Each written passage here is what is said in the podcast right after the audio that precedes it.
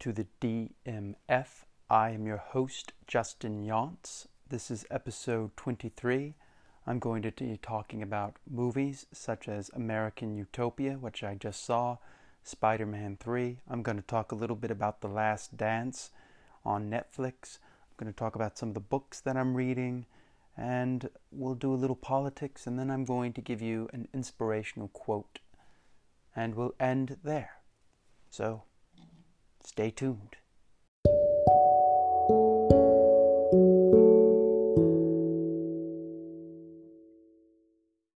So let's talk a little bit about some of the things that are going on. I gave you that interview with Dave Meltzer of the Wrestling Observer. I hope you enjoyed it.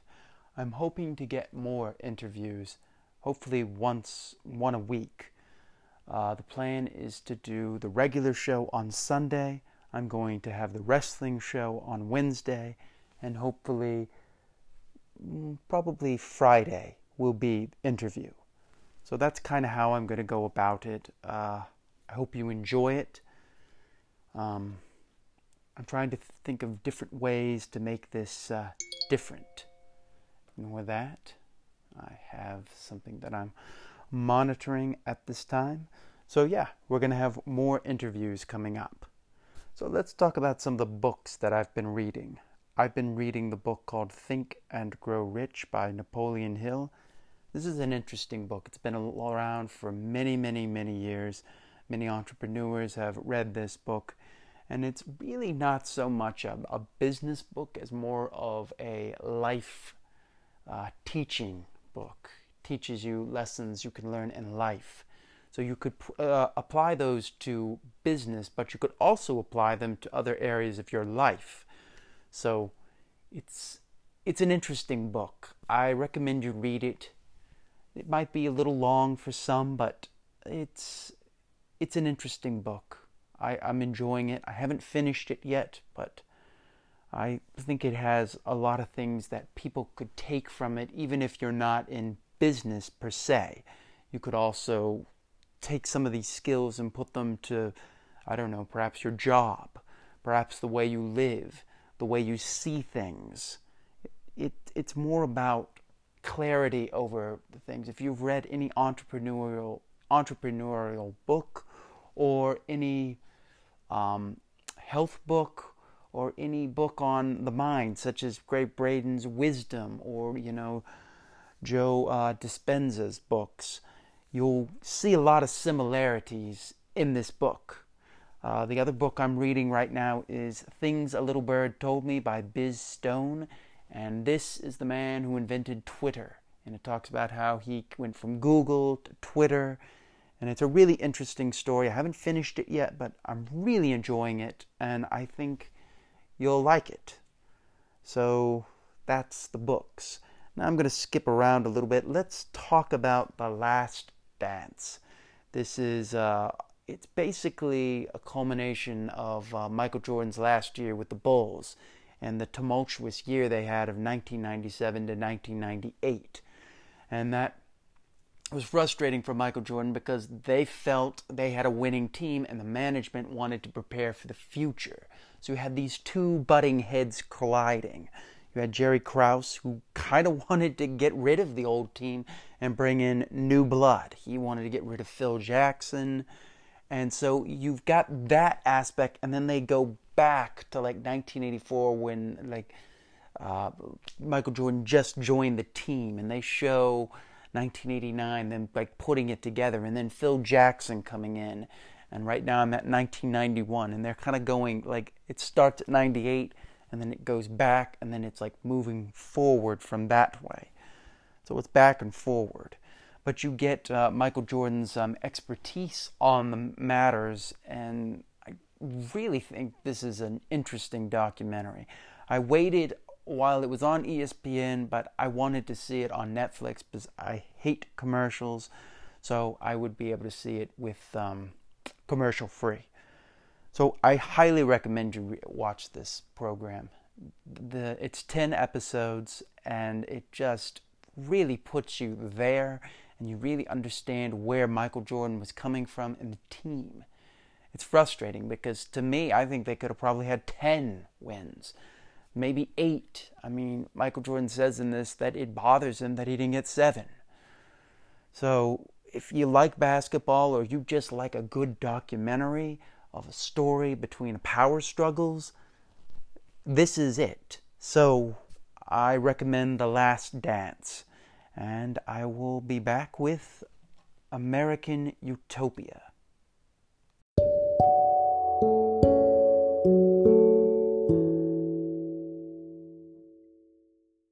Okay, let's talk about American Utopia by David Byrne of Talking Heads. Now, this was a show that came on in Broadway of, I believe, this year, but unfortunately, it kind of got sidetracked. But they recorded it.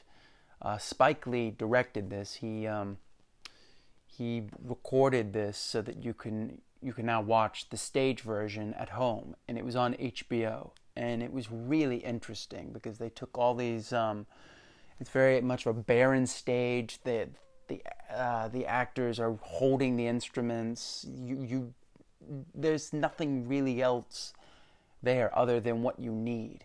It's really interesting how they did it with lights and, and things and the, the blue suits and they're not wearing shoes and they just really you know tell this story of um, from life. It's basically a story of life, if I could put it into terms.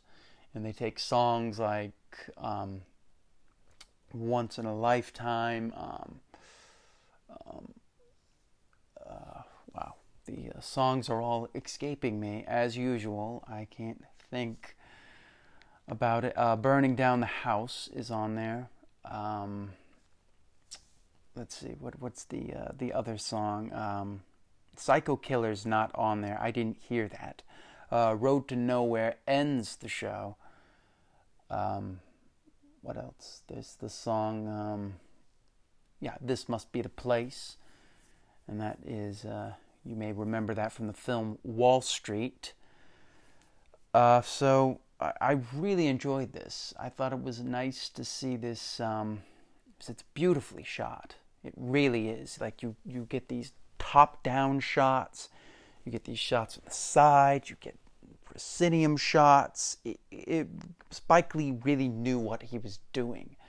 Um, they honor uh, Black Lives Matter. Uh, it's really, it's it's really good. I, I I really enjoy it. I need to see it again to go more in depth on it, but I really enjoyed it. I'm I'm a big fan of the talking of Talking Heads, so I I liked I like all the music, but seeing them put it all together in this nice little package, and and have these have all the actors um, holding instruments, or I guess you could say the chorus, holding the the um, the instruments, and they walk around, and it's um, beautifully set and and very meticulous. You can tell they didn't just, you know, go out there and do do this. They planned this out. It works wonderfully. There's that word again, wonderful.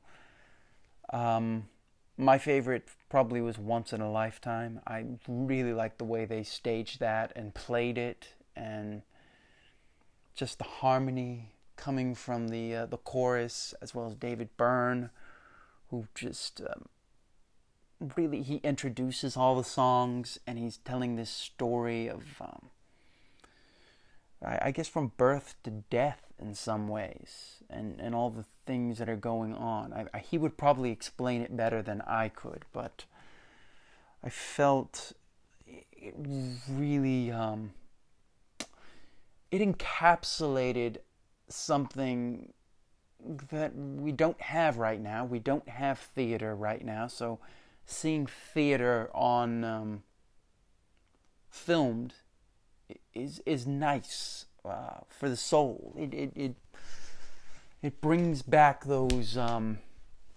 memories of what it was like to sit in a theater and and watch performers perform.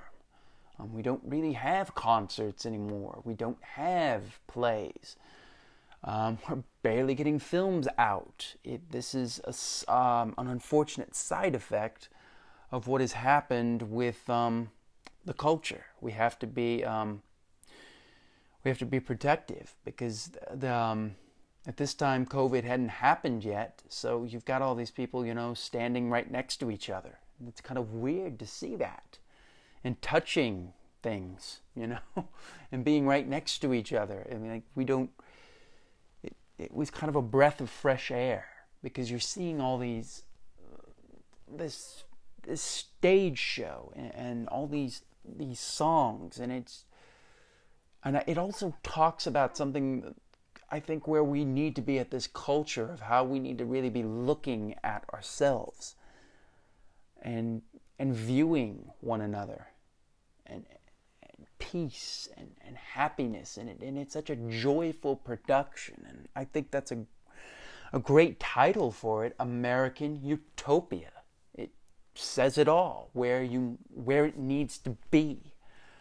Um, so I saw another movie. Unfortunately, it's not as good, but it has its moments. I had to watch uh, Spider Man 3. Yes, I know. Sam Raimi's last film of the Spider Man trilogy with uh, Tobey Maguire, um, Bryce Dallas Howard, Kirsten Dunst, and uh, um, you know, Thomas Haden Church, and Topher Grace. Now, this film starts off well. I thought they had a great premise on the way they were telling the story, but then it just kind of dissolves. 86 minutes in, I started to feel that the trajectory of the film changed. I liked the idea of bringing in the black, the black suited Spider-Man, the black symbiote Spider-Man that that's always a great story to tell. But then they try to shoehorn Venom in there. I don't feel that needed to happen. You could have just teased Venom and had him in the next one. Shoving him in there was just too much. Plus, they had set up the whole thing with Harry Osborn being really the, the, the foe. He's the real foe of, um, of Peter Parker here because he's trying to save his friend and his friend wants nothing to do with him because he thinks he killed his father. And that needed to be the arc. You didn't need to put in, um, introduce Eddie Brock, but don't interview, introduce um, Venom yet. I think if they kept Venom out, this would have been an okay film.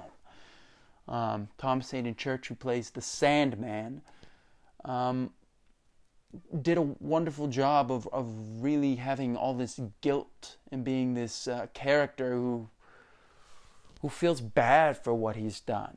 And that's kind of what you see with all the all the Sam Raimi characters is they're not just these villains for the sake of villains. They're villains that were created by circumstance. You look at uh, you look at um, Norman Osborn. He's trying to save his company. That's why he becomes this. Uh, Doc Ock, um, Otto Octavius, becomes this because he's trying to to control fusion, energy, and becomes a monster from it. And then here you have um, the Sandman who accidentally killed um, Peter Parker's um, Uncle Ben. So you've got all these tragic characters. That's the word I'm looking for. Tragic characters. That is what it was. And then you put in Venom here, who's not a tragic character. He's just somebody who wants revenge. He doesn't fit here. He, you could have told a much better story with Venom in the next one.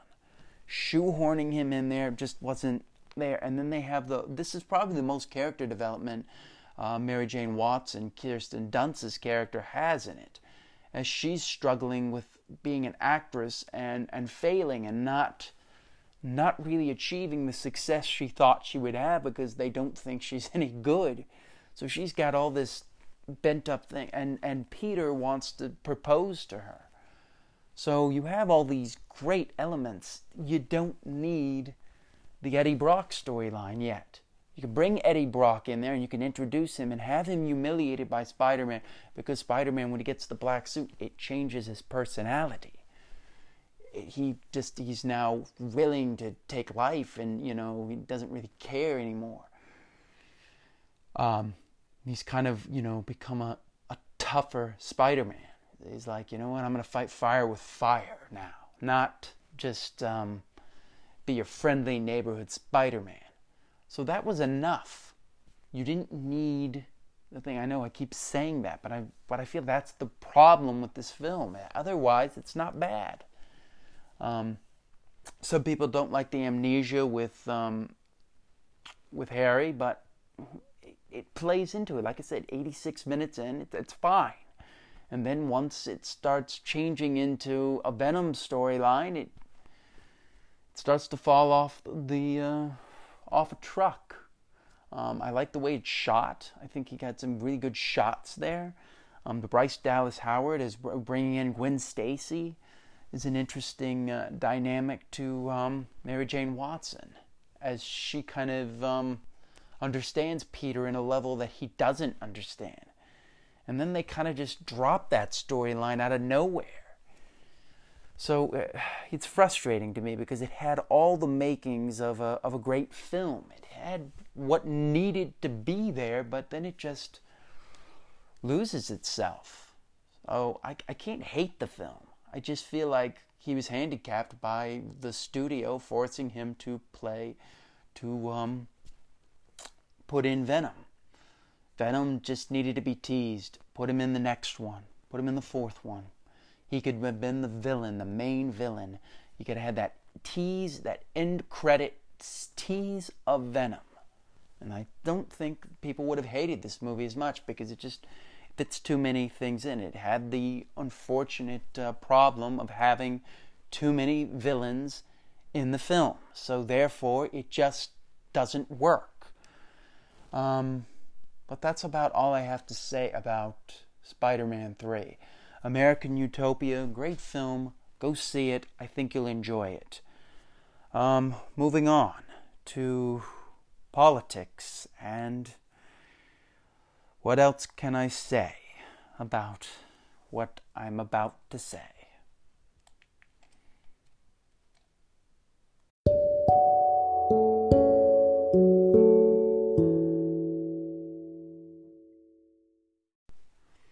Okay, let's talk a little bit about politics. Um, unfortunately, not a lot of good things happened here. As I said, I don't really want to be um, this is not a partisan podcast.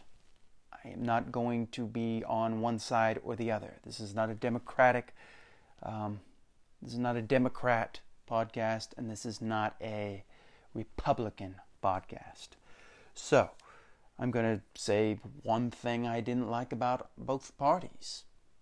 Um, with Biden, we got some rumors of who his cabinet is, and I got to be honest with you, I think it's the wrong direction because it's once again neo-corporatist. And I don't think that's what's needed at this time in the country. The country really wants change. They need an FDR. They need somebody to really lead us out of the muck. I think Biden will do a better job on COVID though. I think he will I think that will be the thing that he will succeed at whereas Trump did not succeed at. But this is unfortunate. Seeing this uh, the leaked list of people in his cabinet does not um, does not fill me with great joy. It makes me feel upset because I'm just kind of like this feels like it's we're going straight back to uh, Barack Obama's policies, which led us to this situation in the first place. You would not have a Donald Trump if people did not think of the policies of the previous administration as doing well. It was a rebuke of Obama's policies, and it feels like we're going backwards. So we're going to have the Obama policies again, and then four more years, we're going to be straight back to where we were in 2016. I think we need to take what we learned from these situations and see what does the American people need. And I feel like the American people, the most important thing American people need is health care, lower prescription drugs. These are the things that need to happen. Education needs to be for everyone, not just one person. So that's kind of where I stand there. Um, let's look at now. Donald Trump gave a town hall. I saw some of the highlights, and I got to be honest with you. Um, it's disappointing. It's very disappointing because he doubled down once again on masks and saying that masks don't help. The one thing that has been very consistent that we have seen is that masks do help. I do not understand why he makes this the hill he'll die on. He do- doesn't need to be the hill you'll die on. It needs to be a place. This needs to be a place where he he sees he got COVID himself, and still he refuses to wear the mask. The mask is mandatory. If we all wear masks, we don't have 250,000 people dead.